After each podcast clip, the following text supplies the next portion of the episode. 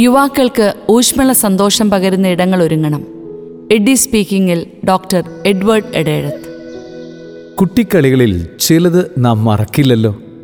അവധിക്കാലത്ത് കളിവീടുണ്ടാക്കി അയൽപക്കത്തെ കൂട്ടുകാരുമായി ഒത്തുകൂടുകയായിരുന്നു എനിക്കിഷ്ടപ്പെട്ട വിനോദം. കമ്പുകളും ഓലയുമൊക്കെ ഉപയോഗിച്ച് ഒരു രണ്ടു മുറി വീട് പറമ്പിലെവിടെയെങ്കിലും ഒരുക്കുമായിരുന്നു. ഭംഗിയായി അലങ്കരിച്ച് കൂട്ടുകാരുമായി അവിടെ ഒത്തുകൂടും. ഒന്നിച്ചുകൂടി ഭക്ഷണം കഴിച്ചും കളികളിൽ മുഴുകിയും സൊറ പറഞ്ഞും ഒക്കെ ചെലവഴിച്ച ആ ദിനങ്ങൾ അവിസ്മരണീയം തന്നെ. വർഷങ്ങൾക്ക് ശേഷം യുവജന പരിശീലനങ്ങൾക്ക് ഇടയിലും ഈ വിനോദം ഞാൻ പരീക്ഷിച്ചു നോക്കിയിട്ടുണ്ട്. പാലക്കാട് മേഴ്സി കോളേജിൽ വെച്ച് നടന്ന ഒരു പരിപാടി ഓർക്കുന്നു. ആ ത്രിദിന സെമിനാറിന്റെ ആദ്യ ദിനത്തിൽ തന്നെ പത്തു പേരുള്ള ചെറു ഗ്രൂപ്പുകളായി തിരിച്ച് ഓരോ ഗ്രൂപ്പിലും ആ വലിയ ഹാളിലെ ഓരോ മൂല നൽകി. ഓരോ ഗ്രൂപ്പും അവരവരുടെ ഇടങ്ങൾ മരച്ചില്ലകളും ചിത്രങ്ങളുമൊക്കെ വെച്ച് ഏറെ സുന്ദരമായി അലങ്കരിച്ചു. തുടർന്നുള്ള സെമിനാറിനിടെ അവിടെ ചർച്ചയ്ക്കായി ഒത്തുകൂടാനും ചായയും ചെറുപലഹാരവും ആസ്വദിച്ച് ചുമ്മാ സൊറ പറഞ്ഞിരിക്കാനും ഒക്കെയായി ആ സ്ഥലം ഉപയോഗിച്ചു. ആ സെമിനാറിലെ ആ സുന്ദര അനുഭവം ഗ്രൂപ്പുകളിലെ ആ സ്വകാര്യ സ്ഥലത്തുള്ള ഒത്തുകൂടലായിരുന്നു. യുവജനങ്ങൾക്ക് ഒത്തുകൂടാൻ ഒരിടം വേണം.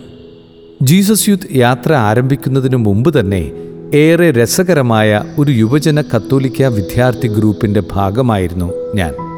ഫ്രാൻസിസ്കൻ വൈദികരുടെ സഹായത്തോടെ കൊച്ചിയിലെ ഒരു കോൺവെന്റിലാണ് ഞങ്ങൾ ഒത്തുകൂടിയിരുന്നത്. ധാരാളം രസകരമായ പ്രവർത്തനങ്ങൾക്കുള്ള ഒരു സജീവ യുവജന കൂട്ടായ്മയായിരുന്നു അത്. അവിടെയും ഞങ്ങൾക്ക് ഒത്തുകൂടാൻ ഒരു മുറിയുണ്ടായിരുന്നു.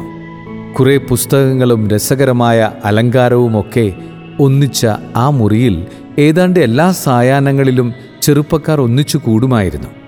പലപ്പോഴും പുതിയ കൂട്ടുകാരെ കൊണ്ടുവരാനും പരിചയപ്പെടുത്താനും ആ മുറി ഉപകരിച്ചു. പിന്നീട് യുവജന നവീകരണ ശ്രമങ്ങൾ ആരംഭിച്ചപ്പോൾ ഞങ്ങൾക്ക് ഒരു പ്രാർത്ഥനാ മുറി ലഭിച്ചു. പക്ഷേ അത് ആഴ്ചയിൽ രണ്ടോ മൂന്നോ ദിവസം മാത്രമേ ലഭ്യമായിരുന്നുള്ളൂ. ആ പോരായ്മ പരിഹരിക്കാനായി ചില വീടുകൾ ഞങ്ങൾക്ക് കിട്ടി. ഷിപ്പ്യാർഡിൽ അന്ന് ജോലി ചെയ്തിരുന്ന അഗസ്റ്റിന്റെ മുറി എല്ലാ ചെറുപ്പക്കാർക്കും എപ്പോഴും കടന്നു വരാനുള്ള ഒരിടമായിരുന്നു. പെൺകുട്ടികൾക്ക് കൂടാൻ മറ്റൊരു വീടും. അങ്ങനെ ഈ ഇടങ്ങളെ ചുറ്റിപ്പറ്റി നല്ലൊരു കൂട്ടായ്മ വളർന്നു വന്നു. യേശു തന്റെ പ്രവർത്തന രീതി ക്രമീകരിച്ചത് എങ്ങനെയായിരിക്കണം? എന്തായാലും അത് യാത്രകളിലൂടെ മാത്രമല്ലായിരുന്നു. യോഹന്നാന്റെ സുവിശേഷം ആരംഭിക്കുന്നത് അവിടുന്ന് എപ്രകാരം തന്റെ ശിഷ്യന്മാരെ കൂട്ടി എന്ന് സൂചിപ്പിച്ചുകൊണ്ടാണ്. അവിടെ നമ്മൾ കേൾക്കുന്ന ആദ്യ ചോദ്യം റബി അങ്ങ് എവിടെയാണ് വസിക്കുന്നത്? യേശു പറഞ്ഞു വന്നു കാണുക. അവർ പോയി കണ്ട് അവനോടൊപ്പം വസിച്ചു. ആ മുറിയെ ചുറ്റിപ്പറ്റിയായിരിക്കണം ആദ്യ ശിഷ്യർ ഒരു കൂട്ടായ്മയായി വളർന്നത്. കൂട്ടായ്മ വളർച്ചയ്ക്ക് തടയിടുന്നത് എന്താണ്?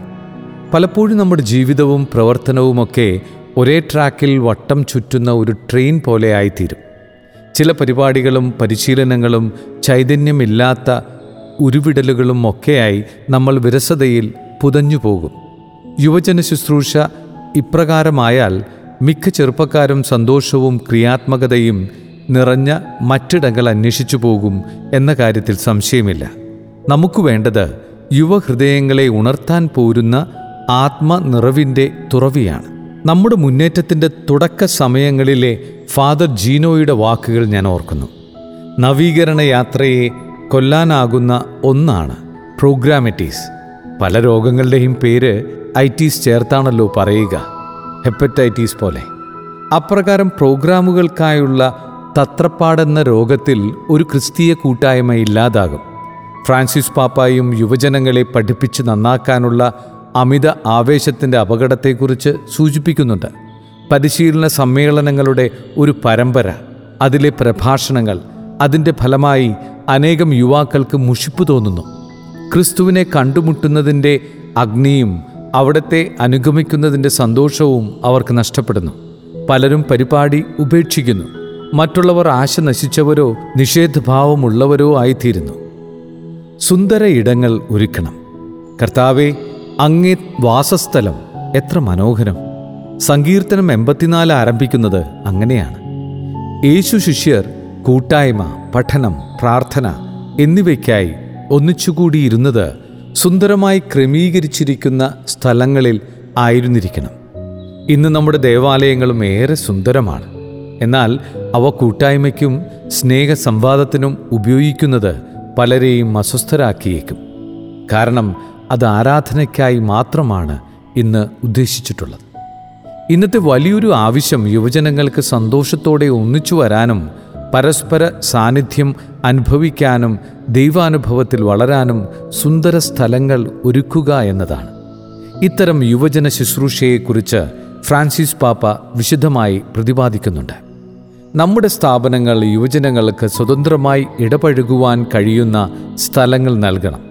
അവർക്ക് സ്വാതന്ത്ര്യത്തോടെ വരികയും പോവുകയും ചെയ്യാവുന്ന സ്ഥലം സ്വാഗതം ചെയ്യുന്നതെന്ന് തോന്നുന്ന സ്ഥലം മറ്റു യുവാക്കളെ തീർച്ചയായും കണ്ടെത്താവുന്ന പ്രയാസത്തിന്റെയും മനോഭംഗത്തിന്റെയും അല്ലെങ്കിൽ സന്തോഷത്തിന്റെയും ആഘോഷത്തിന്റെയും സമയങ്ങളിൽ കണ്ടെത്താവുന്ന സ്ഥലം. വിവിധ രാജ്യങ്ങളിൽ ജീസസ് യൂത്ത് വളർന്ന് പടർന്ന് പന്തലിച്ചതും ഇപ്രകാരമുള്ള ഒത്തുചേരലിന്റെ ഇടങ്ങളിലൂടെയാണ്. ഇടവകകളും വിദ്യാഭ്യാസ സ്ഥാപനങ്ങളും അവർക്ക് ഒത്തുകൂടാനായി ഒരു പ്രത്യേക മുറി മാറ്റിവെക്കുന്നു. എന്നാൽ മുൻപ് സൂചിപ്പിച്ച ഒരു അപകടമുണ്ട്. പലപ്പോഴും കൂട്ടായ്മയ്ക്കും സന്തോഷകരമായ സ്നേഹബന്ധങ്ങളും കൂട്ടായ്മയും വളർത്തുന്നതിനും പകരമായി ഈ ഇടങ്ങൾ പഠനം പ്രാർത്ഥന പരിപാടികൾ ഒരുക്കൽ എന്നിവയ്ക്കായി മാത്രം മാറ്റിവെക്കുന്നു എന്നതാണ്. ഈ ഇടങ്ങൾ എപ്രകാരം ഉപയോഗിക്കണം എന്നുള്ളതിനെ കുറിച്ചും പാപ്പ വ്യക്തമായ നിർദ്ദേശങ്ങൾ നൽകുന്നുണ്ട്. അവിടെ സൗഹൃദത്തിന് വളരാൻ കഴിയും. യുവതികൾക്കും യുവാക്കൾക്കും പരസ്പരം കണ്ടുമുട്ടാൻ കഴിയും. അവിടെ സംഗീതം കളികൾ സ്പോർട്സ് എന്നിവയിൽ പങ്കുചേരാൻ കഴിയും. ധ്യാനത്തിലും പ്രാർത്ഥനയിലും പങ്കുചേരാനും പറ്റും. അത്തരം സ്ഥലങ്ങളിൽ ഫണ്ടിന്റെ വലിയ ചെലവ് കൂടാതെ പലതും നൽകാൻ കഴിയും. പലപ്പോഴും ആത്മാവിന്റെ ചലനങ്ങൾ നമ്മുടെ ഹൃദയാഭിലാഷങ്ങളിൽ നിന്നും ഏറെ ദൂരെയല്ല. അത് നമ്മുടെ സമീപത്ത് അധരങ്ങളിലും ഹൃദയത്തിലുമുണ്ട്.